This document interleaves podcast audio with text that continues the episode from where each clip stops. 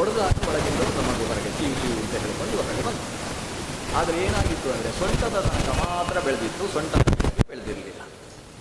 ಅದು ಸೊಂಟದ ತನಕ ಕೆಳಗಿನ ಕಾಲು ಇಲ್ಲ. ಕಾಲು ಇಲ್ಲದೆ ಇರತಕ್ಕಂತಹ ಮಗು ಅದರಿಂದ ಹೊರಗೆ. ಆ ತಾಯಿಗೆ ಹೆದರಿಕೆ ಆಕೆ ಕಶ್ಯಪ ಪ್ರಜಾಪತಿಯಲ್ಲಿ ಹೇಳ್ತಾಳೆ, ಇಂಥ ಒಂದು ಅಚಾತುರ್ಯ ಆಗಿ ಹೋಗಿದೆ. ಅವಸರವೇ ತೊಂದರೆಗೆ ಕಾರಣ ಅಂತ ನಾನು ತಿಳಿಯದೇ ಇಂಥ ಅಪಚಾರವನ್ನು ಮಾಡಿಬಿಟ್ಟೆ. ಆ ಮಗುವನ್ನು ಮೊದಲೇ ಹೊಟ್ಟೆಯಿಂದ ಅವಸರದಲ್ಲಿ ಹೊರಗೆ ಹಾಕಿದ್ದೆ. ಕಾವು ಕೊಟ್ಟು ಅದು ಗರ್ಭದಿಂದ ಮರಿ ಹೊರಗೆ ಬರುವ ತನಕ ಕಾಯಬೇಕಿತ್ತು, ಆದರೆ ತಪ್ಪು ಮಾಡಿದ್ದೇನೆ.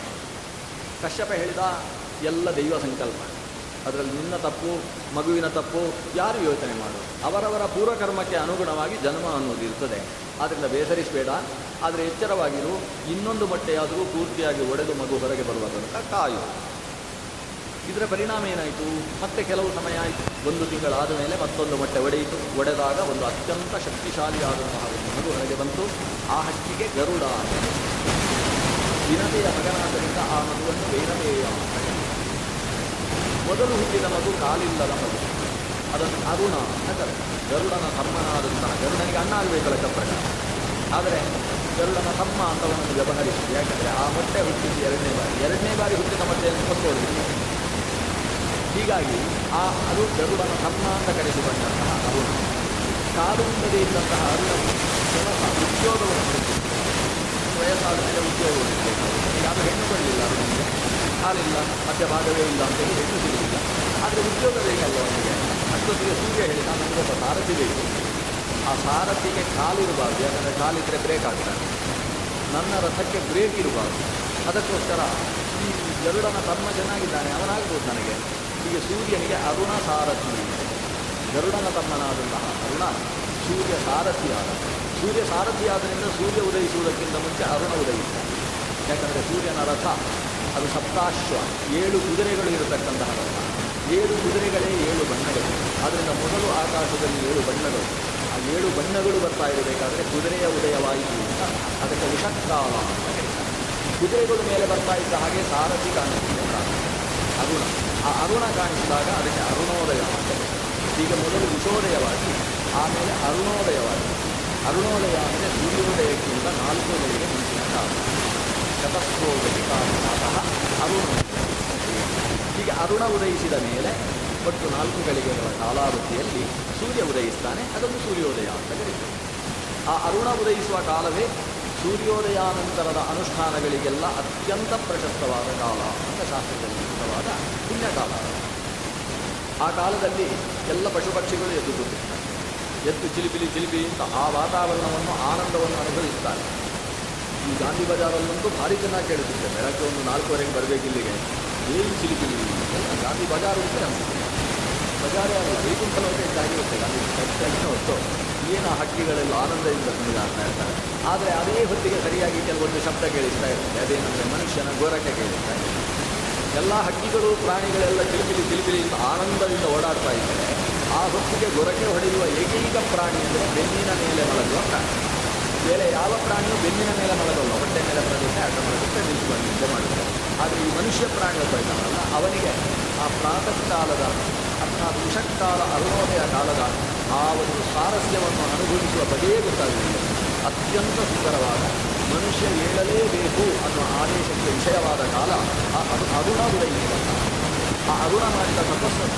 ಅರುಣ ತಾನು ಮಾಡಿದ ತಪಸ್ಸಿನಿಂದ ಬರಲಿದ್ದಾನೆ ನಾನು ಉದಯಿಸುವ ಈ ಕಾಲದಲ್ಲಿ ಯಾರು ಹೆಚ್ಚು ಅಧ್ಯಯನ ಅಥವಾ ಅನುಷ್ಠಾನಗಳನ್ನು ಮಾಡ್ತಾರೋ ಅವರಿಗೆ ಪೂರ್ಣ ಫಲ ಸಿಗುವ ಹಾಗೆ ಅನುಗ್ರಹಿಸುವ ಭಗವಂತನಲ್ಲಿ ಕೇಳಿಕೊಂಡಿದ್ದಾರೆ ಅಂತಹ ಸುಂದರವಾದ ಕಾಲ. ವಿನತೆಯಲ್ಲಿ ನಡೆದಂತಹ ಸಂತಾನದ ಕ್ರಮ ಇದು. ಈಗ ಹೆಸರಿನ ಕಥೆಯೆಲ್ಲ ಕೇಳಿದ್ರೆ ಉದ್ದ ಉದ್ದ ಆಗಿರುವಾಗ ಯಾಕಂದರೆ ಸುರಭಿ ಅಂತ ಒಬ್ಬರು ಬರ್ತಾರೆ. ಆ ಸುರಭಿಯಲ್ಲಿ ಗೋ ಜಾತಿ ಗೊತ್ತಿರುತ್ತೆ ಆ ಗೋ ಜಾತಿಯಲ್ಲಿ ಮೊದಲ ಗೋವಿಗೆ ಸುರಭಿ ಅಂತ ಕರೀತಾರೆ ಅವರನ್ನು ಕಾಮಧೇನು ಅಂತ ಕರೀತೇವೆ ಸುರಭಿಯ ವಂಶದಲ್ಲಿ ಹುಟ್ಟಿದ ಎಲ್ಲ ಗೋವುಗಳನ್ನು ಸೌರಭೇಯ ಅಂತೆ. ಸುರಭಿಯ ಮಕ್ಕಳು ಅನ್ನುವ ಕಾರಣದಿಂದ ಸೌರಭೇಯ ಅಂತ. ಆ ಸೌರಭೇಯ ಅನಿಸಿದ ಗೋ ಮಾತೆ ಅಂತ ಅದಕ್ಕೆ ಹೆಸರು ಕೊಡ್ತೇವೆ ಮಾತೆ ಯಾಕೆ ಅಂತ ಹೇಳಿದರೆ ನಮ್ಮನ್ನು ರಕ್ಷಣೆ ಮಾಡ್ತಕ್ಕಂಥ ತಾಯಿ ಹಾಲು ಕೊಟ್ಟು ರಕ್ಷಿಸ್ತೇವೆ ತಾಯಿ ತಾನು ಚಿಕ್ಕ ಮಗುವಿಗೆ ಹಾಲು ಕೊಡಬೇಕಾದರೂ ತಾನು ಹಾಲು ಕೊಡದೇ ಹಾಲು ಕೊಡಬೇಕು. ಹಾಲು, ಬೆಣ್ಣೆ, ತುಪ್ಪ ತಾನು ಸ್ವೀಕರಿಸದೆ ಹೋದರೆ ಹಾಲು ಕೊಡುವ ಶಕ್ತಿಯೇ ತಾಯಿಗಿರುವುದಿಲ್ಲ ಆಕೆ ಸ್ವೀಕರಿಸುವ ಹಾಲು, ಬೆಣ್ಣೆ ಮೊಸರು ಎಲ್ಲಿಂದ ಬರಬೇಕು? ಅದು ಗೋವಿನಿಂದ ಬರಬೇಕು. ಆಮೇಲೆ ಅಂತೂ ಮನುಷ್ಯ ಗೋವಿನ ಹಾಲನ್ನು ಕುಡಿದೇ ಬದುಕ್ತಾನೆ ಹಾಗಾದರೆ ಮನುಷ್ಯನನ್ನು ಹಾಲು ಕೊಟ್ಟು ಸಾಕಿದವಳು ತಾಯಿ ಆಗುವುದರಿಂದ ಗಾವೋ ಮೇ ಮಾತರ ಸರ್ವಾಹ, ಪಿತರಶ್ಚಾದಿ ಗೋವು ಎಲ್ಲ ಗೋವುಗಳು ಕೂಡ ಮಾತೃಸ್ಥಾನವನ್ನು ಪಡೆದವು. ಎತ್ತುಗಳೆಲ್ಲ ತಂದೆಯ ಸ್ಥಾನ. ಮಾತ್ರ ಸರಿ ಗೋವನ್ನು ಒಪ್ಪೋಣ ಹಾಲು ಕೊಟ್ಟದ್ರಿಂದ ಮಾತ್ರ. ಆದರೆ ಎತ್ತುಗಳು ಅಪ್ಪ ಯಾಕಾಗಬೇಕು ಅದು ಅಮ್ಮನ ಗಂಡ ಅಂತ. ಕೆಲವರು ಹಾಗಿರ್ತಾರೆ. ಇವಾಗ ಯಾಕೆ ಅಪ್ಪ ಅಂತ ಕೇಳ್ತಾರೆ ಮಗಳನ್ನ. ಅದಕ್ಕೆ ನಮ್ಮ ಅಮ್ಮನ ಗಂಡನಾದ್ದರಿಂದ ಅಂತ ಮತ್ತೆ ಉತ್ತರ ಈ ವಸ್ತುತಃ ತಾಯಿಯಿಂದಾಗಿ ತಂದೆಯ ಪರಿಚಯ ಅನ್ನೋದು ವಾಸ್ತವ. ಆದ್ದರಿಂದಲೇ ತಾಯಿಗೆ ಮೊದಲ ಸ್ಥಾನ, ಆಮೇಲೆ ತಂದೆಗೆ ಸ್ಥಾನ ಅನ್ನೋದು ವಾಸ್ತವ ವಿಷಯ. ಆದರೆ ಹಸುಗಳಿಗೆ ತಾಯಿ ಸ್ಥಾನ ಬಂದಾಗ ಎತ್ತುಗಳಿಗೆ ತಂದೆಯ ಸ್ಥಾನ ಯಾಕೆ ಬಂತು ಅಂತ ಕೇಳಿದರೆ ಶಾಸ್ತ್ರಗಾರರು ಹೇಳ್ತಾರೆ ಹಾಲು ಕೊಟ್ಟು ಸಾಕಿದವಳು ತಾಯಿ, ಅನ್ನ ಕೊಟ್ಟು ಸಾಕುವವ ತಂದೆ. ಅನ್ನವನ್ನು ಕೊಡುವಂಥದ್ದು ಎತ್ತು ಅಂತ. ಯಾಕಂದರೆ ನೆಲವನ್ನು ಉಳಿಬೇಕು, ಉಳುವುದಕ್ಕೆ ಎತ್ತು. ಅಲ್ಲಿ ಗೊಬ್ಬರ ಹಾಕಬೇಕು ಅದಕ್ಕೆ ಎತ್ತುಗಳನ್ನು ನಾವು ಸಾಕು ಗೊಬ್ಬರ ಹಾಕಿ ಅಲ್ಲಿ ಬೆಳೆದಂತಹ ಫಸಲನ್ನು ಮನೆಗೆ ತರಬೇಕು, ಅದಕ್ಕೆ ಬಂಡಿಯನ್ನು ಎಳೆಯುವುದಕ್ಕೆ ಎತ್ತುಬೇಕು ಬಂದಂತಹ ಭತ್ತವನ್ನೆಲ್ಲ ಕುಟ್ಟಿ ಧಾನ್ಯವಾಗಿಸುವುದಕ್ಕೆ ಮತ್ತೆ ಎತ್ತುಗಳೇ ಅದನ್ನು ಎಳೆದು ಬಿಟ್ಟಿವೆ. ಇದೆಲ್ಲ ಹಳ್ಳಿಯಲ್ಲಿದ್ದವರಿಗೆ ಗೊತ್ತಿರ್ತದೆ. ಈಗ ಹೇಳಿದರೆ ಏನು ಕಥೆ? ಎಲ್ಲ ಟ್ರ್ಯಾಕ್ಟರ್ಗಳನ್ನು ಅಪ್ಪ ಅಂತ ಕರಿಬೇಕು. ಈಗ ಎತ್ತುಗಳನ್ನಲ್ಲ, ಟ್ರ್ಯಾಕ್ಟರ್ಗಳು ಅಪ್ಪ ಅಂತ ಕರಿಬೇಕು. ಆದರೆ ಶಾಸ್ತ್ರ, ಗಾವೋಮಿ ಮಾತರ ಸರ್ವ, ಪಿತರಶ್ಚಾದಿ ಗೋ ವೃಷ ಇಂತಹ ಎತ್ತುಗಳು ಮತ್ತು ಹಸುಗಳು ಆವಿರ್ಭಾವಗೊಂಡದ್ದು ಕಶ್ಯಪ ಪ್ರಜಾಪತಿಯ ಪತ್ನಿಯಾದಂತಹ ಸುರಭಿಯಲ್ಲಿ ಸುರಭಿಯಿಂದ ಆವಿರ್ಭಾವಗೊಂಡಂತಹ ಸೌರಭೇಯಗಳಲ್ಲಿ ನಂದಿನಿ ಅಂತಕ್ಕಂತಹ ಒಬ್ಬಳು ಮಗಳು ಇರ್ತಾಳೆ ಆ ನಂದಿನಿಯನ್ನು ಮುಂದಕ್ಕೆ ಜಮರಗ್ನಿ ಪ್ರಭುಜಿಗಳು ಸ್ವೀಕಾರ ಮಾಡ್ತಾರೆ. ಆ ಜಮರಗ್ನಿ ಆ ನಂದಿನಿಯ ಮೂಲಕವಾಗಿ ಯಜ್ಞಕರ್ಮಾದಿಗಳನ್ನು ನಡೆಸ್ತಾ ಇರಬೇಕಾದರೆ ಅಲ್ಲಿಗೆ ಕಾರ್ತವೀರ್ಯ ಕೃತವೀರ್ಯನ ಮಗನಾದ ಅರ್ಜುನ ಅಲ್ಲಿ ಬರ್ತಾನೆ. ಬಂದವ ಉಪಚಾರಗಳನ್ನೆಲ್ಲ ನೋಡಿ ಆಶ್ಚರ್ಯಚಕಿತನಾಗಿ, ಈ ಹಸು ರಾಜರಲ್ಲಿದ್ದರೆ ತುಂಬ ಅನುಕೂಲ ಬೇಕಾದ್ದನ್ನು ಕೊಡುವಂಥದ್ದು. ಬಹಳಷ್ಟು ಜನಕ್ಕೆ ಉಪಕಾರ ಆಗುತ್ತೆ. ನೀವು ಮನೆಯಲ್ಲಿ ಯಾಕೆ ಇಟ್ಕೋತೀರಿ? ನಿಮಗೆ ಸಾವಿರ ಗೋವು ಕೊಡ್ತೇವೆ. ಈ ಒಂದು ಹಸು ನಮ್ಗೆ ಕೊಡಿ, ಅಂತ ಕೇಳ್ತಾನೆ. ಈ ಜಮದಗ್ನಿ, ಇದು ದೇವತೆಗಳು ನ್ಯಾಸವಾಗಿ ಇಟ್ಟಿರ್ತಕ್ಕಂತಹ ಗೋವಿದು ಅದು ಅಡವು ಇಟ್ಟದ್ದನ್ನು ನಾವು ಇನ್ನೊಬ್ಬರಿಗೆ ಕೊಡುವುದಕ್ಕೆ ಸಾಧ್ಯ ಇಲ್ಲ ಅಂತ ಹೇಳ್ತಾನೆ. ಕೊನೆಗೆ ಅವನ ಮಂತ್ರಿಯಾದಂತಹ ಚಂದ್ರಗುಪ್ತ ಹೊಡೆದು ಬಡದು ಅದನ್ನು ಎಳ್ಕೊಂಡು ಹೋಗ್ತಾನೆ. ದೊಡ್ಡ ಕಾಲ ಘಟಾನ ದೊಡ್ಡ ಘಟ, ಘಟನೆಯೇ ನಡೆದು ಬಿಡುತ್ತೆ. ಕೊನೆಗೆ ಪರಶುರಾಮ ಅದಕ್ಕೆ ಪ್ರತೀಕಾರವಾಗಿ ಕಾರ್ತವೀಯಾರ್ಜುನನ ವಂಶವನ್ನೇ ನಿರ್ವಂಸಗೊಳಿಸಿದೆ ಹುಟ್ಟಿನಲ್ಲಿ ಕಶ್ಯಪ ಪ್ರಜಾಪತಿಗೆ ಸುರಭಿ ಅನ್ನುವ ಪತ್ನಿಯಲ್ಲಿ ಸೌರಭೇಯಗಳ ಜನ್ಮವಾಯಿತು. ಇನ್ನೊಬ್ಬಳು ಪತ್ನಿ ಅದಿತಿ. ಅದಿತಿಯಲ್ಲಿ ಆದಿತ್ಯರು ಹುಟ್ಟುತ್ತಾರೆ ಆದಿತ್ಯರು ಅಂದರೆ ಆದಿತ್ಯ ಮಕ್ಕಳು ಅಂತ. ಅದರಲ್ಲಿ ಒಬ್ಬ ವಿವಸ್ವಾನ್. ವಿವಸ್ವಾನ್ ಅಂದರೆ ಇವತ್ತು ಸೂರ್ಯ. ಇನ್ನೊಬ್ಬ ಅರಿಯಮ. ಮತ್ತೊಬ್ಬ ಭಾನು. ಮತ್ತು ಇವರೆಲ್ಲ ಅದಿ, ಆದಿತ್ಯರು ಅಂತ ಕರೆಸಿಕೊಳ್ಳುವರು ಕೊನೆಯವ ಗುರುಕ್ರಮ. ಗುರುಕ್ರಮ ಅಂದರೆ ವಾಮನ. ಹೀಗೆ ಆದಿತ್ಯ ಹೊಟ್ಟೆಯಲ್ಲಿ ಸಾಕ್ಷಾತ್ ಭಗವಂತ ಹನ್ನೆರಡನೆಯ ಆದಿತ್ಯನಾಗಿ ಗುರುಕ್ರಮ ಅನ್ನೋ ಹೆಸರಿನಿಂದ ವಾಮನ ಅನ್ನೋ ಹೆಸರಿನಿಂದ ಆವಿರ್ಭಾವಗೊಳ್ತಾನೆ ಇನ್ನು ಉಳಿದದ್ದು ದಿತಿ ದಿತಿಯಲ್ಲಿ ದೈತ್ಯರು ಹುಟ್ಟಿದರು ಅದರಲ್ಲೂ ದಿತಿ ಸಂಧ್ಯಾಕಾಲದಲ್ಲಿ ಗರ್ಭವನ್ನು ಧರಿಸಿದ ಕಾರಣದಿಂದ ಅತ್ಯಂತ ಲೋಕಕಂಟಕವಾದ ಎರಡು ಅವಳಿ ಜವಳಿ ಮಕ್ಕಳನ್ನು ಉದರದಲ್ಲಿ ಧರಿಸಿತು ಕಾಲ ತಪ್ಪಾದ ಕಾಲದಲ್ಲಿ ಗರ್ಭಾಧಾನ ಆದ ಕಾರಣದಿಂದ ಕೆಟ್ಟ ಮಕ್ಕಳು ಹೊಟ್ಟೆಯಲ್ಲಿದ್ದಾರೆ ಅನ್ನುವುದನ್ನು ತನ್ನ ಪತಿರಾಯನಿಂದ ತಿಳ್ಕೊಂಡಂತಹ ಆಕೆ ಕಣ್ಣಲ್ಲಿ ನೀರು ಹಾಕಿಕೊಂಡು, ನನಗೆ ಮಕ್ಕಳು ಹುಟ್ಟದೇ ಹೋದರೂ ತೊಂದರೆ ಇದೆ. ಲೋಕಕಂಟಕರಾದ ಮಕ್ಕಳು ನನ್ನ ಗರ್ಭದಿಂದ ಹೊರಗೆ ಬಂದು ಲೋಕವನ್ನು ಹಾಳು ಮಾಡುವುದು ಬೇಡ. ಬೇಕಾದರೆ ನಾನು ಹೊಟ್ಟೆಯಲ್ಲೇ ಎಷ್ಟು ಕಾಲ ಬೇಕಾದರೂ ಈ ಮಕ್ಕಳನ್ನು ಧರಿಸ್ತೇನೆ ಅಂತ ಪ್ರಸವಿಸಲೇ ಇಲ್ಲ ದಿತಿ ಪರಮ ಪರಮದೇವತೆ ಪರಮ ದೇವತೆ ಅನಿಸಿದಂತಹ ವಿಷ್ಣು ಭಕ್ತೆ ಆಕೆ ಎಷ್ಟು ಕಾಲವಾದರೂ ಆ ಎರಡು ಗರ್ಭಗಳನ್ನು ಹೊರಗೆ ಹಾಕಿ ಮೂರು ವರ್ಷ, ಶತಂ ಯದಿಯು ಶರದ ಅಂತ ಮೂರು ವರ್ಷ ಕಳೆದರೂ ಕೂಡ ಹೆರಲಿಲ್ಲ ಗರ್ಭವನ್ನು, ತುಂಬಿದ ಗರ್ಭವನ್ನು ಹೊಟ್ಟೆಯಲ್ಲಿ ಧರಿಸಿ ವೇದನೆ ಅನುಭವಿಸ್ತಾ ಇದ್ದಾಳೆ. ಅದು ಇದೆ ಇವತ್ತಿನ ಹೆಂಗಸರಿಗೂ, ಅವತ್ತಿನ ಹೆಂಗಸರಿಗೂ ಎಷ್ಟು ವ್ಯತ್ಯಾಸ ಇತ್ತು ನೋಡಿ. ಅದು ಹೆರುವುದಕ್ಕಿಂತ ಮುಂಚೆ ಹೊಟ್ಟೆ ಕೊಯ್ದಾದರೂ ಹೊರಗೆ ಹಾಕಿರಿ ಅಂತ ಹೇಳುವವರು ಇವತ್ತಿನ ಹೆಂಗಸರು ಹೆಚ್ಚು ಸಂಖ್ಯೆಯಲ್ಲಿದ್ದಾರೆ. ಆದರೆ ಆ ಹೆಂಗಸು ಈ ಮಗು ಹೊರಗೆ ಬರದೆ ಹೋದರೂ ತೊಂದರೆ ಇಲ್ಲ. ನಾನು ಅದನ್ನು ಪ್ರಾಣಾಯಾಮದ ಮೂಲಕ ಹೃದಯದಲ್ಲಿ ಉದ ಉದರದಲ್ಲಿ ಎಷ್ಟು ಕಾಲ ಬೇಕಾದರೂ ಧರಿಸಿದೆ. ಆದರೆ ಮೂರು ವರ್ಷ ಹೊಟ್ಟೆಯಲ್ಲಿ ಆ ಮಕ್ಕಳು ಬದುಕಿದ್ರು. ಅಷ್ಟಾದಾಗ ಆ ಹೊಟ್ಟೆಯಲ್ಲಿದ್ದ ಮಕ್ಕಳು ಅಲ್ಲೇ ಕೂತು ಪಾಠ ಕೇಳುವುದಕ್ಕೆ ಶುರು ಮಾಡಿದರು. ಅಲ್ಲೇ ಕೂತು ಲೋಕಕ್ಕೆ ಕೆಟ್ಟದಾಗುವುದರ ಯೋಚನೆ ಮಾಡುವುದಕ್ಕೆ ಶುರು ಮಾಡಿದರು. ಇದರಿಂದಾಗಿ ಆಕೆಯ ಗರ್ಭದಿಂದ ಯಾವುದೋ ಒಂದು ರೀತಿಯ ಕಿರಣ ಹೊರಗೆ ಬರುವುದಕ್ಕೆ ಶುರುವಾಯಿತು ಅದರಿಂದ ಹೊರಗೆ ಬಂದ ವೈಬ್ರೇಷನ್ ಒಂದು ಕಿರಣ, ಅದು ಲೋಕವನ್ನು ಮುಚ್ಚಿತು. ಲೋಕದಲ್ಲೆಲ್ಲ ಅಲ್ಲೋಲ, ಕಲ್ಲೋಲವಾಗುವುದಕ್ಕೆ ಶುರುವಾಯಿತು ದೇವತೆಗಳೆಲ್ಲ ಬಂದರು. ಕಶ್ಯಪನ ಹತ್ರ ಹೇಳಿದರು. ಬೇಗ ಇರುವುದಕ್ಕೆ ಹೇಳು ನಿನ್ನ ಹೆಂಡತಿಗೆ.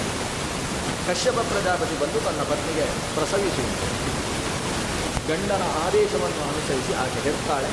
ಅದರಲ್ಲಿ ಮೊದಲು ಹುಟ್ಟಿದ ಮಗು ಹಿರಣ್ಯಕಶಿಪು ಅಂತ ಕರೆಸಿಕೊಡ್ತಾರೆ ಎರಡನೇ ಬಾರಿ ಹುಟ್ಟಿದ ಮಗು ಅದು ಹಿರಣ್ಯಾಕ್ಷ ಅಂತ ಕರೆಸಿದೆ ಹಿರಣ್ಯಾಕ್ಷ ಮೊದಲು ನಂತರ ಹುಟ್ಟಿದ್ದರಿಂದ ಅಣ್ಣ, ಹಿರಣ್ಯಕಶಿಪು ಮೊದಲು ಹುಟ್ಟಿದ್ದರಿಂದ ತಮ್ಮ ಅವಳಿ ಜವಳಿ ಮಕ್ಕಳಲ್ಲಿ ಯಾವುದು ನಂತರ ಹುಟ್ಟುತ್ತೋ ಅದಕ್ಕೆ ಅಣ್ಣ ಅಂತ ಹೆಸರು. ಯಾವುದು ಮೊದಲು ಹುಟ್ಟುತ್ತೋ ಅದಕ್ಕೆ ತಮ್ಮ ಅಂತ ಹೆಸರು. ಯಾಕಂದರೆ ಗರ್ಭದಲ್ಲಿ ಮೊದಲು ಹುಟ್ಟಿದ್ದು ಹಿಂದೆ ಇರುತ್ತೆ. ಗರ್ಭದಲ್ಲಿ ನಂತರ ಹುಟ್ಟಿದ್ದು ಮುಂದೆ ಇರುತ್ತೆ. ಇದು ಶಾಸ್ತ್ರ ನಿರ್ಣಯಿಸಿದಂತಹ ಕ್ರಮ ಅಂತೂ ಹಿರಣ್ಯಾಕ್ಷ ಹಿರಣ್ಯಕಶಿಪುಗಳ ಜನನವಾಯಿತು ಇದಾದ ಮೇಲೆ ಎಷ್ಟೋ ಕಾಲ ನಡೆಯಿತು. ಆ ಹಿರಣ್ಯಾಕ್ಷ ಹಿರಣ್ಯಕಶಿಪುಗಳ ಕಥೆ ನೆಕ್ಸ್ಟ್ ಮುಂದಿನ ಸ್ಕಂದದಲ್ಲಿ ನಾಳೆಯಿಂದ ಪ್ರಾರಂಭ ಆಗುತ್ತೆ ದಿತಿಗೆ ಮತ್ತೆ ಅದೆಷ್ಟೋ ಕಾಲದ ತನಕ ಮಕ್ಕಳೇ ಬೇಡ ಅಂತ ಅನಿಸುತ್ತೆ. ಯಾಕಂದರೆ ಈ ಇಬ್ಬರು ಮಕ್ಕಳು ಮಾಡಿದ ಅನರ್ಥವೇ ಸಾಕು. ಇನ್ನು ಯಾಕಂದರೆ ಈ ಹಿರಣ್ಯಾಕ್ಷ ಏನು ಮಾಡಿದ ಅಂತ ಹೇಳಿದರೆ ಭೂಮಿಯನ್ನೇ ಮುಳುಗಿಸುವುದಕ್ಕೆ ಹೊರಟು ಕೆಲವು ಮಕ್ಕಳು ಇರ್ತಾರೆ, ಮನೆಯನ್ನೇ ಮುಳುಗಿಸುವುದಿಲ್ಲ ಇನ್ನು ಕೆಲವು ಮಕ್ಕಳು ಹಾಗಲ್ಲ, ಅವರು ಬ್ಯಾಂಕ್ ಮುಳುಗಿಸುವವರು ಅಂತ ಇರ್ತಾರೆ. ಇನ್ನು ಕೆಲವರು ಮುಖ್ಯಮಂತ್ರಿಗಳಾಗಿ ಇಡೀ ರಾಜ್ಯವನ್ನೇ ಮುಳುಗಿಸಿ ಹಾಕ್ತಾರೆ ಕೆಲವರಂತೂ ವಿಶ್ವಸಂಸ್ಥೆಯಿಂದ ಸಾಲ ಪಡೆದು ರಾಷ್ಟ್ರವನ್ನೇ ಮುಳುಗಿಸುವವರು ಇರ್ತಾರೆ. ದೊಡ್ಡ ದೊಡ್ಡದನ್ನು ಮುಳುಗಿಸಿದಷ್ಟು ದೌಷ್ಟ್ಯ ಜಾಸ್ತಿ ಅಂತ ಲೆಕ್ಕ ಇವನು ಭೂಮಿಯನ್ನೇ ಮುಳುಗಿಸುವುದಕ್ಕೆ ಹೊರಟಿದ್ದಾನೆ ಅಂದರೆ ಅದೆಷ್ಟು ದೊಡ್ಡ ದುಷ್ಟ ಅಂತ ಯೋಚನೆ ಮಾಡಿ ಅಂಥ ಹಿರಣ್ಯಾಕ್ಷ, ಇನ್ನೊಬ್ಬ ಹಿರಣ್ಯಕಶಿಪು, ಇಂಥ ಮಕ್ಕಳನ್ನು ಪಡೆದ ಮೇಲೆ ಇನ್ನು ಮಕ್ಕಳು ಬೇಡಪ್ಪ ಅಂತ ಅನ್ನಿಸಿಬಿಟ್ಟಿತ್ತು ದಿದಿಗೆ ಆದರೆ ಅಂಥ ದಿದಿಗೆ ಮಕ್, ಮಗು ಬೇಕೇ ಬೇಕು ಅಂತ ಒಂದು ಕಾಲದಲ್ಲಿ ಅನ್ನಿಸಿತು. ಯಾಕಂದರೆ ಅವಳ ಮಕ್ಕಳು ಪೆಟ್ಟು ತಿಂದು ಆಸ್ತಿ ಇಲ್ಲದೆ ಇರುವ ಪ್ರಸಂಗಕ್ಕೆ ಬರ್ತದೆ ಯಾಕಂದರೆ ಹಿರಣ್ಯಾಕ್ಷ, ಹಿರಣ್ಯಕಶಿಪು ಮಾತ್ರ ಅಲ್ಲ, ಅವರಲ್ಲಿ ಅನೇಕ ಮಕ್ಕಳು ಹುಟ್ಟಿದ್ದಾರೆ. ಹುಟ್ಟಿದ ಮಕ್ಕಳೆಲ್ಲ ರಾಜ್ಯ ಇಲ್ಲದೆ ಒದ್ದಾಡುವ ಉದಾಹರಣೆಗೆ ಬಲಿ. ಬಲಿ ರಾಜ್ಯ ಇಲ್ಲದೆ ಒದ್ದಾಡ್ತಾ ಇರುವುದನ್ನು ನೋಡಿ ನನ್ನ ಮಕ್ಕಳನ್ನು ಈ ದೇವತೆಗಳು ಯಥಾತತ್ವ ಹೊಡಿತಾ ಇದ್ದಾರೆ. ಆದ್ದರಿಂದ ಇಂದ್ರನನ್ನು ಸಾಯಿಸುವ ಮಗ ನನಗೆ ಬೇಕು ಅಂತ ಅವಳಿಗೆ ಒಂದು ಸಲ ಅನ್ನಿಸಿ ಅದಕ್ಕೋಸ್ಕರ ಆಕೆ ತಪಸ್ಸು ಪ್ರಾರಂಭ. ಯಾರನ್ನು ಕುರಿತು ತಪಸ್ಸು? ತನ್ನ ಗಂಡನಾದ ಕಶ್ಯಪನನ್ನು ಕುರಿತು ತಪಸ್ಸು. ನೋಡಿ, ಹತ್ತು ಹದಿನಾಲ್ಕು ಹೆಂಡಂದಿರಿದ್ರೆ ಇದು ಸಮಸ್ಯೆ. ಗಂಡನನ್ನು ಪಡಿಬೇಕಾದರೆ ತಪಸ್ಸು ಮಾಡಬೇಕಾಗುತ್ತೆ. ಗಂಡ ಅದೆಷ್ಟೋ ಕಾಲದ ನಂತರ ಇವಳ ತಪಸ್ಸನ್ನು ನೋಡಿ ಆಶ್ಚರ್ಯಚಕಿತನಾಗಿ ಅವಳ ಆಶ್ರಮಕ್ಕೆ ಬರ್ತಾನೆ. ಒಟ್ಟು ಅವನಿಗೆ ಹದಿನಾಲ್ಕು ಆಶ್ರಮ. ಆ ಹದಿನಾಲ್ಕು ಆಶ್ರಮದಲ್ಲಿ ಈ ದ್ವಿತೀಯ ಆಶ್ರಮಕ್ಕೆ ಒಂದು ದಿವಸ ಬರ್ತಾನೆ. ಬಂದಾಗ ಇವಳು ಭಾರೀ ಅನುಷ್ಠಾನ, ಯಾವ್ಯಾವುದೋ ವ್ರತಗಳು. ಈ ಅಧಿಕ ಮಾಸದಲ್ಲಿ ಹೆಂಗಸರು ಮಾಡುವ ವ್ರತಕ್ಕಿಂತ ಹೆಚ್ಚು ವ್ರತಗಳನ್ನೆಲ್ಲ ಮಾಡ್ತಾ ಇದ್ದಾರೆ ಇಷ್ಟು ವ್ರತಾನುಷ್ಠಾನಕ್ಕೆ ಮಾಡ್ತಾ ಇರುವುದನ್ನು ನೋಡಿ ಆಶ್ಚರ್ಯದಿಂದ, ಏನು ಇಷ್ಟೆಲ್ಲ ಮಾಡಿದ್ದಿ? ನೋಡಿದರೆ ತುಂಬ ಪರಮ ಶಾಂತಳಾಗಿ ಹೋಗಿದ್ದಿ. ಬಹುಶಃ ಇಷ್ಟು ಕಾಲ ಉಪ್ಪು, ಖಾರ ತಿನ್ನಲೇ ಇಲ್ಲ ಅಂತ ಅನಿಸುತ್ತೆ. ಹಾಗೆ ಇವಳು ಹೇಳಿದ್ದು ಉಪ್ಪು, ಖಾರ ಮಾತ್ರ ಅಲ್ಲ, ಅನ್ನವನ್ನೂ ತಿನ್ನಲಿಲ್ಲ ಬರೀ ಹಾಲು, ಹಣ್ಣಿನಿಂದ ನಾನು ಜೀವನ ಮಾಡ್ತಾ ಇದ್ದೇನೆ. ಯಾಕಂದರೆ ನಿಮ್ಮ ಅನುಗ್ರಹ ಆಗಬೇಕು ಹೀಗೆ ಗಂಡನಿಗೋಸ್ಕರ ಇಷ್ಟು ಮಾಡ್ತಾಳೆ ಅಂತ ಅನಿಸಿದಾಗ ಕಶ್ಯಪನಿಗೆ, ಹಾಗಾದರೆ ನೀನು ಈ ವರ ಕೇಳು ನಿನ್ನ ಮೇಲೆ ಪ್ರೀತನಾಗಿದ್ದೇನೆ, ಏನು ಬೇಕು ಕೇಳು. ಅಷ್ಟು ಕೇಳಿದ್ದೆ ತಡ ಇವರು ಆತನಿಗೆ ನಾಲ್ಕು ಪ್ರದಕ್ಷಿಣೆ ಬಂದು ನಾನಾ ರೀತಿಯ ಹೆಜ್ಜೆ ಹಾಕೊಂಡು ಕುಣಿದಾಗಿಬಿಟ್ಟ ಅವಳು ಇಷ್ಟು ಸಮಯ ಉಪವಾಸ ಮಾಡಿದ್ದಾಳೆ ಅನ್ನೋದೇ ಗೊತ್ತಾಗದೇ ಇರುವಷ್ಟು ಆನಂದದಿಂದ ಕುಣಿದು ಬಿಟ್ಟು ಕುಣಿದು ಕುಪ್ಪಳಿಸಿ ಗಂಡನ ಮುಂದೆ ಬಂದು ಕಾಲು ಹಿಡ್ಕೊಂಡು ಕೇಳ್ತಾಳೆ, ನನಗೆ ಪುತ್ರಂ ಇಂದ್ರಹಣಂ ಋಣೇ ಇಂದ್ರನನ್ನು ಸಾಯಿಸುವ ಮಗ ನನಗೆ ಬೇಕು ಅಂತ ಎದೆಗಟ್ಟಿ ಮಾಡಿಕೊಂಡು ಕೇಳಿಯರು. ಏನು ಅಂತ ಕೇಳ್ತಾನೆ ನೀವು ಯಾಕಂದರೆ ಅಂಥದ್ದನ್ನು ನಿರೀಕ್ಷೆ ಮಾಡಿರುವುದಿಲ್ಲ ಕಶ್ಯಪ. ಒಬ್ಬ ಅಪ್ಪನ ಹತ್ರ, ಹೆಂಡತಿ, ನಿನ್ನ ಮಗನನ್ನು ಸಾಯಿಸುವ ಮಗ ಬೇಕು ಅಂತ ಕೇಳಿ ಅವರು ಕಶ್ಯಪನ ಮೊದಲ ಹೆಂಡತಿಯ ಮಗನಾದಂತಹ ಇಂದ್ರನನ್ನು, ಮೂರನೇ ಹೆಂಡತಿಯಾದಂತಹ ದೀಪಿ ಸಾಯಿಸುವ ಮಗು ಬೇಕು ಅಂತ ಕೇಳ್ತಾಳೆ ಅಂತ ಹೇಳಿದರೆ ಇದೆಂಥ ಹೆಣ್ಣಿನ ಹೃದಯ? ಇಂದ್ರನನ್ನು ಸಾಯಿಸುವ ಮಗು ಬೇಕು ಅಂತ ಇವಳು ಪುನರುಚ್ಚರಿಸ್ತಾಳೆ. ಕೇಳಿ ಬೇಸರಿಸಿದಂತಹ ಕಶ್ಯಪ ಒಂದು ಬಾರಿ ಇಡೀ ಹೆಂಗಸರಿಗೆ ಬೈದು ಬಿಡ್ತಾನೆ. ಆ ಭಾಗವನ್ನು ನೀವ್ಯಾರು ಓದಬೇಡಿ, ದಯವಿಟ್ಟು. ನೀವೆಲ್ಲ ಒಳ್ಳೆ ಹೆಂಗಸರು. ಅಂತೂ ಆತ ಇಡೀ ಹೆಂಗಸಿನ ಜಾತಿಗೆ ಬೈದು ಬಿಡ್ತಾನೆ. ಆಮೇಲೆ ಕೊನೆಗೆ ಬಾಯಿ ಕಚ್ಚಿಕೊಂಡು ಹೇಳ್ತಾನೆ, ಇಲ್ಲ, ಅದಿತಿ ಅಂತ ಹೆಂಡತಿ ಇರಬೇಕಾದ್ರೆ ಎಲ್ಲ ಹೆಂಗಸರನ್ನು ಯಾಕೆ ಬೈಬೇಕು ನಾನು? ನಾನು ಈ ದಿತಿಯನ್ನು ಮಾತ್ರ ಬೈತಾ ಇರುವುದು ಅಂತ ಕೊನೆಗೆ ಸರಿ ಮಾಡಿಕೊಳ್ತಾನೆ. ಅಂದರೆ ಯದ್ವಾ ತದ್ವಾ ಸಿಟ್ಟು ಬಂದಾಗ ಜಾತಿಗೆ ಬೈಯುವುದು. ಅದು ಕ್ರಮ. ಇದು ಹೆಂಗಸರಿಗೆ ಮಾತ್ರ ಅಲ್ಲ, ಹೆಂಗಸರು ಗಂಡಸಿ ಜಾತಿಗೆ ಹಾಗೆ ಬೈಯುವಂಥದ್ದು ಇರುತ್ತೆ. ಆಮೇಲೆ ಯೋಚನೆ ಮಾಡಿ, ಇಲ್ಲ, ಇವರಿಗೆ ನಾನು ಬೈದದ್ದು, ಎಲ್ರಿಗೂ ಅಲ್ಲ ಅಂತ ಆಮೇಲೆ ಸರಿ ಮಾಡಿಕೊಳ್ಳುವುದು ಇರ್ತದೆ. ಹಾಗೆ ಸರಿ ಮಾಡಿಕೊಳ್ತಾನೆ ಕಶ್ಯಪ ಪ್ರಜಾಪತಿ. ಅಂತೂ ಬೈದು ನಂತರ ನಾನು ಕೊಟ್ಟಾಗಿದೆ ಈಗ ಏನು ಮಾಡು? ಬದಲಾಯಿಸಿಕೊ. ಇದು ಉಶಾಪ ಕೇಳು. ಅದಕ್ಕೆ ಆಕೆ ಯಾವುದಕ್ಕೂ ಸಿದ್ಧ ಇಲ್ಲ. ನನ್ನ ಮಕ್ಕಳು ಹೇಗೆ ಒದ್ದಾಡ್ತಾ ಇದ್ದಾರೆ? ನಿನ್ನ ಮೊದಲ ಹೆಂಡತಿಯ ಮಕ್ಕಳು. ಆ ಮಕ್ಕಳು ಅಷ್ಟು ವಿಜೃಂಭಿಸುವುದು, ನನ್ನ ಮಕ್ಕಳೆಲ್ಲ ಪಾಪ ಕಾಡಿನಲ್ಲಿ ಹೋಗಿ ಒದ್ದಾಡುವುದು ಬೇಕಾಗಿ ಪರಿಸ್ಥಿತಿ. ಸಾಯಿಸುವ ಮಗ ಬೇಕೇ ಬೇಕು ಅಂತ.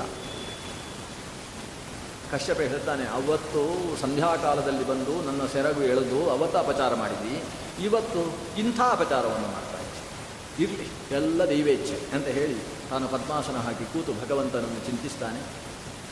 ಚಿಂತನೆ ಮಾಡಿ ಹೇಳ್ತಾನೆ ಆಗಲಿ ಇಂದ್ರನನ್ನು ಕೊಲ್ಲುವ ಮಗನನ್ನು ನೀನು ಪಡಿ. ಆದರೆ ಅದಕ್ಕೆ ಬೇಕಾದ ಗರ್ಭಶುದ್ಧಿಯನ್ನು ಅನುಷ್ಠಾನ ಮಾಡಬೇಕು. ಅದಕ್ಕೋಸ್ಕರ ಒಂದು ವ್ರತ, ಪುಂಸವನ ವ್ರತವನ್ನು ಉಪದೇಶ ಮಾಡ್ತೇನೆ. ಈ ವ್ರತವನ್ನು ಅನುಷ್ಠಾನ ಮಾಡಬೇಕು. ಅಂತ ಹೇಳಿ ಈ ಪುಸ್ತಕದಲ್ಲಿ ಒಂದು ಪುಟದಷ್ಟು ವ್ರತದ ನಿಯಮಗಳನ್ನು ಬರೆದುಕೊಡ್ತಾನೆ ಇಷ್ಟು ಅನುಷ್ಠಾನ ಮಾಡು. ಅದು ಯಾವ ಹೆಂಗಸರಿಂದೂ ಸಾಧ್ಯ ಇಲ್ಲ. ದ್ವಿತೀಯ ಅನುಷ್ಠಾನ ಮಾಡಿಲ್ಲು ಅಂದರೆ ಅದೊಂದು ಅದ್ಭುತ ಅಂತ ಅರ್ಥ. ಅಷ್ಟು ಕ್ಲಿಷ್ಟವಾದ ವ್ರತ. ಎಲ್ಲಿಯಾದರೂ ವ್ರತ ತಪ್ಪಿದರೆ ನಿನ್ನ ಸಂಕಲ್ಪ ವಿಚ್ಛೇದವಾದೀತು ಅಂತ ಎಚ್ಚರಿಸಿದ. ಯಾಕಂದರೆ ಆ ವ್ರತದಲ್ಲಿ ಸಿಟ್ಟು ಮಾಡಿಕೊಳ್ಳಬಾರದು ಅಂತ ಒಂದಿತ್ತು. ತುಂಬ ಕಷ್ಟ. ನಮ್ಮ ಕೈಯಲ್ಲಿ ಇಲ್ಲ. ಅದು ಯಾರೋ ಹೋಗಿ ಅಲ್ಲಿ ಕಾಶಿಯಲ್ಲೆಲ್ಲೋ ಸಿಟ್ಟು ಬಿಟ್ಟು ಬಿಟ್ಟು ಸಿಟ್ಟು ಬಂದು ಬಿಟ್ಟು ಬಂದ ಅಂತ ಭಾರಿ ಸಿಟ್ಟಿನ ಮನುಷ್ಯ ಬಿಟ್ಟು ಬಂದಿದ್ದಾನೆ ಅಂತ ಕೇಳಿ ಮನೆಯಲ್ಲೆಲ್ಲ ಸಂಭ್ರಮವೋ ಸಂಭ್ರಮ. ದೀಪಾವಳಿಗೆ ತರುವ ಪಟಾಕಿಯನ್ನೆಲ್ಲ ತಂದು ಸಿಡಿಸಿದರು ಸಿಟ್ಟು ಬಂತವನಿಗೆ ಅಷ್ಟೇ. ಸಿಟ್ಟು ಬಂದರೂ ಕೂಡ ಬಿಟ್ಟಿದ್ದೇನೆ ಅಂತ ಎಚ್ಚರ ಇರುವುದರಿಂದ ಸಿಟ್ಟು ಒಳಗೇ ಇಟ್ಟುಕೊಂಡ ಅಷ್ಟೊತ್ತಿಗೆ ಒಬ್ಬ ಮಗ ಬಂದು, ಹೌದಪ್ಪ, ಸಿಟ್ಟು ಬಿಟ್ರಾ? ಅಂತ ಕೇಳಿ. ನಾನು ಅಮ್ಮನ ಹತ್ರ ಹೇಳಿದ್ದೇನೆ, ಅಲ್ಲಿ ಕೇಳ್ಕೊ, ಅಂತ ಸ್ವಲ್ಪ ಗಡಸಾಗಿತ್ತು ಅಷ್ಟೇ. ಎರಡನೇ ಮಗ ಬಂದು, ಅವನಿಗೆ ಹನ್ನೆರಡು ಜನ ಮಕ್ಕಳು ಬೇರೆ. ಎರಡನೇ ಮಗ, ಮೂರನೇ ಮಗ ನನ್ನ ಒಟ್ಟಿಗೆ ಕರ್ಕೊಂಡು ಬಂದು, ಅಪ್ಪ, ಸಿಟ್ಟು ಬಿಟ್ರ? ಹೌದಾ? ಅಂತ ಕೇಳಿ. ಸಿಟ್ಟು ನೆಟ್ಟು ಏರಿದೀನಿ ಒಂದು ಸಲ ಹೇಳಿದ್ದೇನೆ ಅಂತ ಹೇಳಿದ ನಾಲ್ಕನೇ ಸಲದವ ಬಂದು ಕೇಳಿದಾಗ ಕಪಾಳಕ್ಕೆ ಹೊಡೆದೇ ಉತ್ತರವನ್ನು ಕಳಿಸಿ ಹಾಗಾದರೆ ಸಿಟ್ಟು ಬಿಡುವುದು ಅನ್ನುವುದು ಎಷ್ಟು ಕ್ಲಿಷ್ಟ? ನಮ್ಮ ಹತೋಟಿಯಲ್ಲಿ ಇಲ್ಲದೇ ಇರತಕ್ಕಂಥ ವಿಷಯ. ಈಕೆಗೆ ಆ ವ್ರತವನ್ನು ಕೂಡ ಉಪದೇಶ ಸಿಟ್ಟು ಇರಬಾರ್ದು. ಆದರೆ ಆಕೆ ಏನು ಮಾಡಿದ್ಲು? ಸಿಟ್ಟು ಬರಬಾರ್ದು. ಅದಕ್ಕೋಸ್ಕರ ಮತ್ತೆ ಉಪ್ಪು, ಖಾರ ತಿನ್ನುವುದನ್ನು ಸಿಟ್ಟಿಗೆ ಕಾರಣವಾದ ರಾಜಸ ಪದಾರ್ಥಗಳನ್ನೇ ತಿನ್ನುವುದಿಲ್ಲ ಅಂತ ಸಂಕಲ್ಪ ಅಂತೂ ವ್ರತಾನುಷ್ಠಾನ ಮಾಡಿದ್ಲು. ಸುಮಾರು ಗರ್ಭವನ್ನು ಧರಿಸಿದ್ದಾಳೆ. ಗರ್ಭಕ್ಕೆ ಒಂದು ತಿಂಗಳು ಭರ್ತಿಯಾಗಿ ಎರಡನೇ ತಿಂಗಳು ಸುರಾಯಿತು ಅನ್ನೋ ವಿಷಯ ಸೂರ್ಯಚಂದ್ರರ ಮೂಲಕವಾಗಿ ಇಂದ್ರನಿಗೆ ಗೊತ್ತಾಯಿತು. ಇಂದ್ರ ಗೂಢಚಾರನನ್ನು ಬಿಟ್ಟಿರ್ತಾನೆ. ಗೊತ್ತಾಯಿತು. ದಿತಿ ಗರ್ಭಿಣಿಯಾಗಿದ್ದಾಳೆ. ಇಂದ್ರನನ್ನು ಕೊಲ್ಲುವುದಕ್ಕೆ ಬೇಕಾದ ಮಗನಂತೆ ಅಂತ ಇಂದ್ರನಿಗೆ ವಿಷಯ ಗೊತ್ತಾಯಿತು. ಇಂದ್ರ ಸೀದ ಬಂದ ಕೈಯಲ್ಲಿ ಒಂದು ದೊಡ್ಡ ಬುಟ್ಟಿ, ಬುಟ್ಟಿಯಲ್ಲಿ ಒಂದಷ್ಟು ಹಣ್ಣುಗಳು. ಶಚೀದೇವಿ ಹತ್ರವೇ ಚಕ್ಕುಲಿ ಮಾಡಿಸಿದ್ದಾನೆ. ಎಲ್ಲ ವ್ಯವಸ್ಥೆಗಳನ್ನು ಮಾಡಿಕೊಂಡು ಗರ್ಭಿಣಿಗೆ ಕೊಡುವುದಕ್ಕೆ ಅಂತ, ಚಿಕ್ಕಮ್ಮನಿಗೆ ಕೊಡಲಿಕ್ಕೆ ಅಂತ ಓಡಿ ಓಡಿ ಬಂದು ಆ ಚಿಕ್ಕಮ್ಮನ ಮುಂದಿಟ್ಟು ನಮಸ್ಕಾರ ಮಾಡಿ, ಅಮ್ಮ ಗರ್ಭಿಣಿಯಂತೆ ತುಂಬ ಆನಂದವಾಯಿತು. ಆದರೆ ಬಹಳ ಕಾಲದ ನಂತರ ಗರ್ಭವನ್ನು ಧರಿಸಿದ್ರಿಂದ ಬಹಳ ಜಾಗೃತೆಯಾಗಿರಬೇಕು ನಾನೇ ನಿಮ್ಮ ಸೇವೆಗೋಸ್ಕರ ಕೂತುಕೊಳ್ತೇನೆ. ಈ ತಾಯಿ ಸಿಟ್ಟು ಮಾಡಿಕೊಳ್ಳುವ ಹಾಗಿಲ್ಲ. ಆ ತಾಯಿ, ಆಯಿತು ಮಗು, ನೀನೇನು ಹೇಳ್ತೀಯೋ ಹಾಗೆ, ಅಂತ ಒಪ್ಪಿಕೊಂಡೆ ಅವತ್ತಿನಿಂದ ಇಂದ್ರ ಆಕೆಯ ಸೇವೆಗೋಸ್ಕರ ಕೂತ ಒಂಬತ್ತು ತಿಂಗಳ ಪ್ರೋಗ್ರಾಮ್ ಅವನು ಇನ್ನು ಎಂಟೇ ತಿಂಗಳಿರೋದು ವಸ್ತುತ ಎಷ್ಟು ಸೇವೆ ಅಂದರೆ ಇಂಗಿತಜ್ಞನಾಗಿ ಆಕೆಗೆ ಅವಳು ಹೇಳಬೇಕು ಅಂತ ಹೇಳುವುದಕ್ಕಿಂತ ಮುಂಚೆ ಸೇವೆ ಸಿದ್ಧ. ಇದನ್ನು ನೋಡ್ತಾ ಇದ್ದಾಳೆ. ಈಗ ಈಕೆಯ ಗರ್ಭಕ್ಕೆ ಏಳು ತಿಂಗಳು ಭರ್ತಿಯಾಯಿತು. ಇವಳಿಗೆ ಅನ್ನಿಸುತ್ತೆ, ಈ ಇಂದ್ರನನ್ನು ಕೊಲ್ಲುವುದಕ್ಕೆ ನನಗೆ ಮಗ ಬೇಕು? ಇಷ್ಟು ಒಳ್ಳೆ ಮಗ ಇದ್ದಾನೆ ಇಂದ್ರ. ಇವನು ಇದ್ದರೆ ಸಾಕು. ಈ ಮಗು ಯಾಕೆ ಬೇಕು? ಇದು ಉಪಕಾರ ಖಾರ ತಿನ್ನದೇ ಪರಿಣಾಮ. ಜೊತೆಗೆ ಆ ಇಂದ್ರ ಮಾಡಿದಂತಹ ಸೇವೆಯ ಪರಿಣಾಮ. ದಿತಿ ಇಂದ್ರನಿಗೆ ಪೂರ್ತಿ ತನ್ನನ್ನು ಒಪ್ಪಿಸಿಕೊಂಡು ಎಂಥ ಒಳ್ಳೆಯ ಮಗ ಇವ. ಇವನೇ ಸಾಕಿತ್ತು ಅನ್ನುವ ಭಾವ ಆಕೆಯಲ್ಲಿ ಅಂಕುರಿಸಿ. ಇಂದ್ರ ನೋಡ್ತಾ ಇರುವುದು ಯಾಕೆ? ಗರ್ಭವನ್ನು ಹೇಗಾದರೂ ಬುದ್ಧಿ ಪುಡಿ ಮಾಡಬೇಕು ಅಂತ ಅವನು ನೋಡ್ತಾ ಇರೋದು ಇಂದ್ರ. ಇಂದ್ರ ಇಂಥ ಕೆಲಸದಲ್ಲಿ ಮಹಾಚತುರ. ಆದರೆ ಏನಾಗಿದೆ? ಗರ್ಭದ ಒಳಗೆ ಪ್ರವೇಶ ಮಾಡಬೇಕಾದರೆ ವ್ರತದಲ್ಲಿ ಏನಾದರೂ ದೋಷ ಬರಬೇಕು. ಆದರೆ ಒಂದೇ ಒಂದು ದೋಷ ಕಾಣಿಸ್ತಾ ಇಲ್ಲ. ಅದೊಂದು ದಿವಸ ದೋಷ ಕಂಡಿತು ಸಾಯಂಕಾಲ ಸೂರ್ಯ ಬಿಂಬ ಅರ್ಧದಷ್ಟು ಮುಳುಗಿರುವಂತಹ ಕಾಲ ಪೂರ್ತಿಯಾಗಿ ಮುಳುಗಲಿಲ್ಲ. ಅಂತಹ ಮುಸ್ಸಂಜೆ ಪ್ರಾರಂಭವಾಗುವ ಕಾಲದಲ್ಲಿ ಈಕೆ ಸಾಯಂ ಬಹಿಶೌಚವನ್ನು ನಿರ್ವಹಿಸಿದ ಮೇಲೆ ಪಾದಕ್ಕೆ ನೀರು ಹಾಕದೆ ಚಳಿಗಾಲದಲ್ಲಿ ತಾನು ಪಾದವನ್ನು ನೀಡಿ ತಲೆಗೂದಲನ್ನು ಪಾದಕ್ಕೆ ತಾಗುವ ಹಾಗೆ ಇತ್ತು. ಮೆಲ್ಲ ನಿದ್ರೆ. ಯಾಕೆ ನಿದ್ರೆ ಅಂದರೆ ವ್ರತ. ಅಧಿಕ ಮಾಸದ ವ್ರತ ಅಲ್ಲ. ದಿನಾ ಮಾಡುವ ವ್ರತ. ಆ ವ್ರತದ ಕ್ಲೇಶದಿಂದ ಕ್ಲಿನ್ನಳಾಗಿ ತಾನು ವ್ರತದ ಅಶುಚಿಯಾಗಿ ಕೂತಿದ್ದಾಳೆ. ಇಷ್ಟು ಸಾಕಾಯಿತು ಇಂದ್ರನಿಗೆ. ತಾನು ಕೈಯಲ್ಲಿ ವಜ್ರವನ್ನು ಹಿಡಿದು ಆಕೆಯ ಗರ್ಭದ ಒಳಗೆ ನಾಭಿರಂಧ್ರದಿಂದ ಪ್ರವೇಶ ಮಾಡಿದ್ದಾನೆ. ಪ್ರವೇಶ ಮಾಡಿ ಗರ್ಭದಲ್ಲಿದ್ದ ಮಗುವಿಗೆ ಆರು ಪೆಟ್ಟು ಕೊಟ್ಟು ಆರೇ ಆರು ಪೆಟ್ಟು. ಆರು ಪೆಟ್ಟಿಗೆ ಗರ್ಭ ಏಳಾಯಿತು. ಏಳು ತುಂಡಾದ ಏಳು ಮಕ್ಕಳು ಕೈ ಮುಗಿದುಕೊಂಡು, ಅಣ್ಣ, ಯಾಕೆ ನಮ್ಮನ್ನು ಸಾಯಿಸ್ತೀವಿ ಅಂತ ಏಳು ಮಕ್ಕಳು ಕೇಳಿ ಇಂದ್ರನಿಗೆ ಹೆದರಿಕೆ ಆಯಿತು. ಅಲ್ಲ ನಾನು ಒಂದು ಮಗು ಇತ್ತು. ಸಾಯಿಸೋಣ ಅಂತ ಹೊಡೆದ್ರೆ ಈಗ ಏಳು ಮಕ್ಕಳಾದವಲ್ಲ, ಇನ್ನು ನಾನು ಬದುಕುವ ಗತಿ ಏನು? ಯೋಚಿಸಿ. ಆಮೇಲೆ ಒಂದೊಂದು ಗರ್ಭಕ್ಕೂ ಆರಾರು ಪೆಟ್ಟು ಬಟ್ಟ ಅಲ್ಲಿಗೆ ನಲವತ್ತೊಂಬತ್ತಾಯಿತು ನಲವತ್ತೊಂಬತ್ತು ಮಕ್ಕಳು ಕೂಡ, ಅಣ್ಣ, ನಾನು ನಿಮ್ಮ ಜೊತೆಗಿದ್ದು ಸೇವಕರಾಗಿ ಬದುಕುವವರು, ಯಾಕೆ ನಮ್ಮನ್ನು ಸಾಯಿಸ್ತಿ? ಅಂತ ಮಕ್ಕಳು ಕೇಳಿದರು. ಇದು ಕೇಳಿ ಆಶ್ಚರ್ಯಚಕಿತನಾಗಿ ಕಣ್ಣು ಮುಚ್ಚಿ ದೇವರನ್ನು ಧ್ಯಾನಿಸಿದ. ದೇವರು ಅನುಗ್ರಹ ಮಾಡಿದರು. ಅಷ್ಟರಲ್ಲಿ ಪ್ರಸೂತಿ ವಾಯು, ಅಪಾನ ವಾಯು ಒಳಗಿನಿಂದ ಗರ್ಭಗಳನ್ನು ತಳ್ಳಿತು. ತಳ್ಳಿದ ಗರ್ಭ ಹೊರಗೆ ಬರುವ ಹೊತ್ತಿಗೆ ನಲವತ್ತೊಂಬತ್ತು ಇರಲಿಲ್ಲ, ಐವತ್ತು. ಆ ಐವತ್ತನೇದ್ದು ಯಾರು ಅಂದರೆ ಸಜೂರಿಂದ್ರೇಣ ಪಂಚಾಶತ್. ಇಂದ್ರನನ್ನು ಸೇರಿಸಿ ಐವತ್ತು ಜನ ಹೊಟ್ಟೆಯಿಂದ ಹುಟ್ಟಿದ್ದಾರೆ. ಹೀಗೆ ದಿತಿಯಿಂದ ಹುಟ್ಟಿದ ಮಕ್ಕಳಿಗೆ ದೈತ್ಯರು ಅಂತ ಹೆಸರು. ಇಂದ್ರನೂ ದೈತ್ಯ ಆಗಿಬಿಟ್ಟ ಇಂದ್ರನು ದ್ವಿತೀಯ ಹೊಟ್ಟೆಯಿಂದ ಆದಿತ್ಯನಾಗಿದ್ದಂತಹ ಇಂದ್ರ ಇವತ್ತು ದ್ವಿತೀಯ ಹೊಟ್ಟೆಯಿಂದ ಹೊರಗೆ ಬಂದ. ಬರುವಾಗ ಕೈಯಲ್ಲಿ ವಜ್ರವನ್ನು ಹಿಡಿದುಕೊಂಡು ಬಂದಿದ್ದ ವಜ್ರಾಯುಧ ಎಷ್ಟು ದೊಡ್ಡದು ಬೇಕಾದರೂ ಆಗುತ್ತೆ, ಎಷ್ಟು ಚಿಕ್ಕದು ಬೇಕಾದರೂ ಆಗುತ್ತೆ. ಅದ್ಭುತವಾದ ಆಯುಧ ಅದು. ಅದನ್ನು ಹಿಡ್ಕೊಂಡು ಈತ ಹೊರಗೆ ಬಂದಿದ್ದಾನೆ. ಜೊತೆಗೆ ನಲವತ್ತೊಂಬತ್ತು ಜನ ಇದ್ದಾರೆ. ಒಂದೇ ಥರ ನೋಡಲಿಕ್ಕೆ ನಲವತ್ತೊಂಬತ್ತು ಜನರು ಕೂಡ. ಇವ ವಜ್ರವನ್ನು ಕೆಳಗೆ ಹಾಕಿ ಅಮ್ಮನ ಮುಂದೆ ಕೈ ಮುಗಿತಾನೆ ಇಂದ್ರ. ಠಣ್ಣಂತ ಶಬ್ದ ಕೇಳುತ್ತೆ. ಪ್ರಸವ ಕ್ಲೇಶದಿಂದ ಆಯಾಸಗೊಂಡಿದ್ದಂತಹ ವಿಧಿ ಇಂದ್ರನನ್ನು ನೋಡಿ, ಮಗು ಅದೇನು ತನ್ನ ಕೇಳಿದ್ದು ಅಂತ ಕೇಳ್ತೇನೆ. ಅದು ಒಳಗಿಂದ ನಾನು ಹಿಡ್ಕೊಂಡು ಹೋಗಿದ್ದ ಆಯುಧ ತಾಯಿ. ನೋಡು, ಒಂದು ಅಂತ ಬಯಸಿದ್ದು ನಲವತ್ತೊಂಬತ್ತು ಹಾಗೂ ಹಾಗೆ ಭಗವಂತ ಅನುಗ್ರಹಿಸಿಬಿಟ್ಟ ಆಗ ತಾಯಿ ಆ ಇಂದ್ರನನ್ನು ಆಲಿಂಗಿಸಿಕೊಂಡು ಹೇಳ್ತಾಳೆ, ಮಗು, ನಿನ್ನನ್ನು ಸಾಯಿಸುವ ಮಗು ನನಗೆ ಬೇಡ. ಈ ನಲವತ್ತೊಂಬತ್ತು ಜನ ನಿನ್ನ ತಮ್ಮಂದಿರು. ದೇವತೆಗಳ ಜೊತೆಗೆ ಇವರನ್ನು ಸೇರಿಸಿಕೊ. ಇವರಿಗೆ ಸರಿಯಾದ ಯೋಗ್ಯವಾದ ಪದವಿಯನ್ನು ಕೊಡು. ನಿನ್ನ ಜೊತೆಗೆ ನಿನ್ನ ಕಿಂಕರರಾಗಿ ಈ ನಲವತ್ತೊಂಬತ್ತು ಜನರು ಬಾಳ್ತಾರೆ. ಹೀಗೆ ಈ ನಲವತ್ತೊಂಬತ್ತು ಜನಕ್ಕೆ ಮರುತ್ತುಗಳು ಅಂತ ಹೆಸರು. ಏಕೋನ ಪಂಚಾಶನ್ ಮರುತಃ ಅಂತ. ಐವತ್ತನೆಯವ ಇಂದ್ರ, ಯಾರು ಈ ಮರುತ್ತುಗಳ ಜನ್ಮ ವೃತ್ತಾಂತವನ್ನು ಕೇಳ್ತಾನೋ ಅಂಥವನಿಗೆ ಸಾಯುವ ಕಾಲದಲ್ಲಿ ಭಗವಂತನ ಚಿಂತನೆ ಉಂಟಾಗ್ತದೆ ಅನ್ನುವ ವಿಶೇಷ ಫಲವನ್ನು ಹೇಳಿದ್ದಾರೆ. ವಿಶೇಷ ಭಗವದ್ಭಕ್ತಿಯನ್ನು ಹುಟ್ಟಿಸ್ತಕ್ಕಂತಹ ಕಥಾನಕ ಮರುಜನ್ಮ ಈ ಮರುತ್ತುಗಳು ಯಾರು ನಲವತ್ತೊಂಬತ್ತು ಜನ ಇದ್ದಾರೆ, ಅವರು ದೇವತೆಗಳ ಯಜ್ಞಾದಿ ಕರ್ಮಗಳಲ್ಲಿ ತಾವು ನಿಂತು ಸ್ವಯಂ ಸೇವಕರಾಗಿ ಕೆಲಸ ಮಾಡತಕ್ಕಂತಹ ವಿಷಯಗಳು ಋಗ್ವೇದದಲ್ಲಿ ಪ್ರತಿಪಾದಿತವಾಗುತ್ತೆ ಮರುತ ಪರಿವೇಷ್ಟಾರು ಮರುತ್ತಸ್ಯಾವಸನ್ ಗೃಹೇ ಅಂತ ಮರುತ್ತುಗಳು ಯಜ್ಞ ಕರ್ಮದಲ್ಲಿ ತಾವು ಸ್ವಯಂ ಸೇವಕರಾಗಿ ಕೆಲಸ ಮಾಡಿದ ವಿಷಯ ಉಲ್ಲೇಖ ಬರುತ್ತೆ. ಅಂತಹ ನಮ್ಮ ಶರೀರದಲ್ಲಿ ಷಟ್ಚಕ್ರಗಳಲ್ಲಿ ನಿಂತಿರತಕ್ಕಂತಹ ದೇವತಾ ಸ್ವರೂಪಗಳಲ್ಲಿ ಈ ನಲವತ್ತೊಂಬತ್ತು ಮರುತ್ತುಗಳು ಕೂಡ ಸೇರಿದ್ದಾರೆ. ಅಂತಹ ಮರುತ್ತುಗಳ ಜನ್ಮ ಕಥೆಯ ಜೊತೆಗೆ ಆರನೇ ಸ್ಕಂದ ಮುಗಿಯುತ್ತೆ. ಇನ್ನು ಮುಂದಕ್ಕೆ ಏಳನೇ ಸ್ಕಂದ. ಅದನ್ನು ನಾನು ಶುರು ಮಾಡಿದರೆ ನಾಳೆಯವರ ವಿಷಯವನ್ನು ಎಳೆದ ಅಪಚಾರ ಆಗುತ್ತೆ. ಹಾಗಾಗಿ ಒಟ್ಟು ಈ ಷಷ್ಠ ಸ್ಕಂದದಲ್ಲಿ ಬಂದಿರತಕ್ಕಂತಹ ವಿಷಯ ಪ್ರಾರಂಭದಲ್ಲಿ ನಾರಾಯಣ ನಾಮಸ್ಮರಣೆಗೆ ಇರತಕ್ಕಂತಹ ಮಹತ್ವ. ಪ್ರಾಯಶ್ಚಿತ್ತವು ನಿಜವಾದ ಪ್ರಾಯಶ್ಚಿತ್ತ ಆಗಬೇಕು ಅಂತ ಹೇಳಿದರೆ ನಾರಾಯಣ ಸ್ಮರಣೆ ಎಷ್ಟು ಅವಶ್ಯಕ ಅನ್ನುವುದನ್ನು ಪ್ರತಿಪಾದಿಸುವುದಕ್ಕೋಸ್ಕರ ಅಜಾಮಿಳ ವೃತ್ತಾಂತವನ್ನು ನಿರೂಪಣೆ ಮಾಡಿದರು. ಅದಾದ ನಂತರ ನಾವು ನಿನ್ನೆ ನೋಡಿದ ಹಾಗೆ ಒಂದು ಅಸಿಕ್ನಿ ಮತ್ತು ಪಂಚಜನಿ ಅನ್ನುವ ಪತ್ನಿಯಲ್ಲಿ ದಕ್ಷ ಪ್ರಜಾಪತಿ ಪಡೆದಂತಹ ಹರ್ಯಶ್ವ ಮತ್ತು ಬೃಹದಶ್ವ ಅನ್ನುವ ಮಕ್ಕಳ ವೃತ್ತಾಂತ ನಾರದಿನಿಂದಾಗಿ ಅವರೆಲ್ಲರೂ ವೈರಾಗ್ಯವನ್ನು ಪಡೆದಂತಹ ವೃತ್ತಾಂತ. ಅದಾದ ಮೇಲೆ ಬಂದಿರುವಂಥದ್ದು ಬೃಹಸ್ಪತ್ಯಾಚಾರ್ಯರನ್ನು ಅವಮಾನಗೊಳಿಸಿದಂತಹ ಇಂದ್ರ ಐಶ್ವರ್ಯವನ್ನು ಕಳೆದುಕೊಂಡು ಮತ್ತೆ ಐಶ್ವರ್ಯ ಪಡೆಯುವುದಕ್ಕೋಸ್ಕರ ವಿಶ್ವರೂಪಾಚಾರ್ಯರನ್ನು ಪುರೋಹಿತರನ್ನಾಗಿ ವರ್ಣೆ ಮಾಡಿದ. ವಿಶ್ವರೂಪಾಚಾರ್ಯರು ನಾರಾಯಣ ವರ್ಮವನ್ನು ಉಪದೇಶ ಮಾಡಿದರು. ಕೊನೆಗೆ ಇಂದ್ರ ಅವರ ತಲೆಯನ್ನೇ ಕತ್ತರಿಸುವಂತಹ ಕೆಲಸ ನಡೆಯಿತು ಬ್ರಹ್ಮಹತ್ಯೆಯನ್ನು ಲೋಕಕ್ಕೆ ಹಂಚುವ ಕೆಲಸ ನಡೆಯಿತು ಆಮೇಲೆ ವಿಶ್ವರೂಪಾಚಾರ್ಯರ ತಂದೆಯಾದಂತಹ ತ್ವಷ್ಟೃ ಸಿಟ್ಟಿನಿಂದ ವೃತ್ರನ ಜನನಕ್ಕೆ ಯಜ್ಞವನ್ನು ನಡೆಸಿದ, ವೃತ್ರಾಸುರನ ಜನ್ಮಾಂತರದ ವೃತ್ತಾಂತವು ನಿರೂಪಿಸಲ್ಪಟ್ಟಿತು. ವೃತ್ರನ ಹನನಕ್ಕೋಸ್ಕರ ಇಂದ್ರ ದದೀಚಿ ಮಹರ್ಷಿಯ ಹತ್ತಿರ ತನ್ನ ಅಗ್ನಿಯಾದಿ ದೇವತೆಗಳ ಜೊತೆಗೆ ಹೋಗಿ ಆತನನ್ನು ಹೊಗಳಿದಂತಹ ವೃತ್ತಾಂತ ಇಲ್ಲಿದೆ. ಕೊನೆಯಲ್ಲಿ ದ್ವಿತೀಯಲ್ಲಿ ಹೇಗೆ ವಂಶ ವಿಸ್ತಾರವಾಯಿತು ಅನ್ನುವ ವಿವರಣೆ ಇದಿಷ್ಟು ಒಟ್ಟು ಷಷ್ಠ ಸ್ಕಂದದಲ್ಲಿ ಬರತಕ್ಕಂತಹ ಪುಣ್ಯಶ್ರವಣ ಕೀರ್ತನನಾದ ಭಗವಂತನ ಮಹಾತ್ಮೆಯನ್ನು ಹೇಳುವುದಕ್ಕೋಸ್ಕರ ಬಂದಿರತಕ್ಕಂತಹ ಕಥಾನಕಗಳು. ನಾವು ಈ ಅಧಿಕ ಮಾಸದ ಪುಣ್ಯಕಾಲದಲ್ಲಿ, ಪರ್ವಕಾಲದಲ್ಲಿ ಕೆಲವು ಕಾಲಗಳ ತನಕ ಈ ಷಷ್ಠಸ್ಕಂದದ ಸ್ಕಂದದ ಮುಖ್ಯ ವಿಷಯಗಳನ್ನು ಮಾತ್ರ ಗಮನಿಸಿಕೊಂಡು ಅನುಸಂಧಾನ ಮಾಡುವುದಕ್ಕೆ ಇಲ್ಲಿ ಒಂದು ಅವಕಾಶ ಪ್ರಾಪ್ತಿಯಾಯಿತು. ಭಾಗವತ ಶ್ರವಣ ಅನ್ನುವುದೇ ಮಹಾಪುಣ್ಯಪ್ರದಾಯಕವಾದದ್ದು. ಪರ್ವಕಾಲದಲ್ಲಿ ಮಾಡುವ ಪುಣ್ಯ ಕೆಲಸಕ್ಕೆ ದಶಗುಣ ಫಲ. ಉಳಿದ ಕಾಲದಲ್ಲಿ ಒಂದು ಫಲ ಅಂತಾದರೆ ಇಲ್ಲಿ ಹತ್ತು ಫಲ ಅನ್ನುವ ವಿಶೇಷತೆ ಇದೆ. ಶ್ರದ್ಧೆಯಿಂದ ತಾವೆಲ್ಲ ಶ್ರವಣ ಮಾಡಿದ್ದೀರಿ. ಶ್ರೀಮದ್ ಭಾಗವತದ ಈ ಷಷ್ಠಸ್ಕಂದದ ಪಠಣ ಶ್ರವಣಗಳಿಂದ ತಮಗೆಲ್ಲ ಆ ಭಗವಂತ ಏನು ಪುಣ್ಯ ಫಲವನ್ನು ಹೇಳಿದ್ದಾನೋ ಅಂತಹ ಶುಭ ಫಲ ತಮ್ಮ ಎಲ್ಲರಿಗೂ ಪ್ರಾಪ್ತವಾಗಲಿ. ಭಗವಂತನ ಅನುಗ್ರಹದಿಂದ ಸರ್ವ ಶ್ರೇಯಸ್ಸು ಲಭಿಸಲಿ ಅಂತ ದೇವರಲ್ಲಿ ಪ್ರಾರ್ಥನೆ ಸಲ್ಲಿಸ್ತೇನೆ. ಈ ನಾಲ್ಕು ಗಂಟೆಗಳ ಕಾಲಾವಧಿಯಲ್ಲಿ ಇಲ್ಲಿ ಉಪನ್ಯಾಸಕ್ಕೆ ನನ್ನ ಕಾಲವನ್ನು ಹೊಂದಿಸಿಕೊಂಡು ವ್ಯವಸ್ಥೆ ಮಾಡಿಕೊಟ್ಟಿರತಕ್ಕಂತಹ ಇಲ್ಲಿಯ ಎಲ್ಲ ಪದಾಧಿಕಾರಿಗಳಿಗೂ ಕೂಡ ನನ್ನ ಪ್ರೀತಿಯ ನಮನಗಳನ್ನು ಸಲ್ಲಿಸ್ತಾ ಇದ್ದೇನೆ. ಆಡುವ ಶಕ್ತಿಯನ್ನು ನನ್ನಲ್ಲಿ ತುಂಬಿಸಿರತಕ್ಕಂತಹ ಪರಮ ಪೂಜ್ಯ ಗುರುಗಳಾದ ಶ್ರೀ ವಿಶ್ವೇಶತೀರ್ಥ ಶ್ರೀಪಾದರ ಅಂತಸ್ಥಿತನಾದಂತಹ ಮಧ್ವಪತಿ ಗೋಪಾಲಕೃಷ್ಣನಲ್ಲಿ ಈ ನನ್ನ ನಾಲ್ಕು ಮಾತು ಕುಸುಮಗಳನ್ನು ಸಮರ್ಪಣೆ ಮಾಡ್ತಾ ಇದ್ದೇನೆ. ಶ್ರೀಕೃಷ್ಣಾರ್ಪಣಮಸ್ತು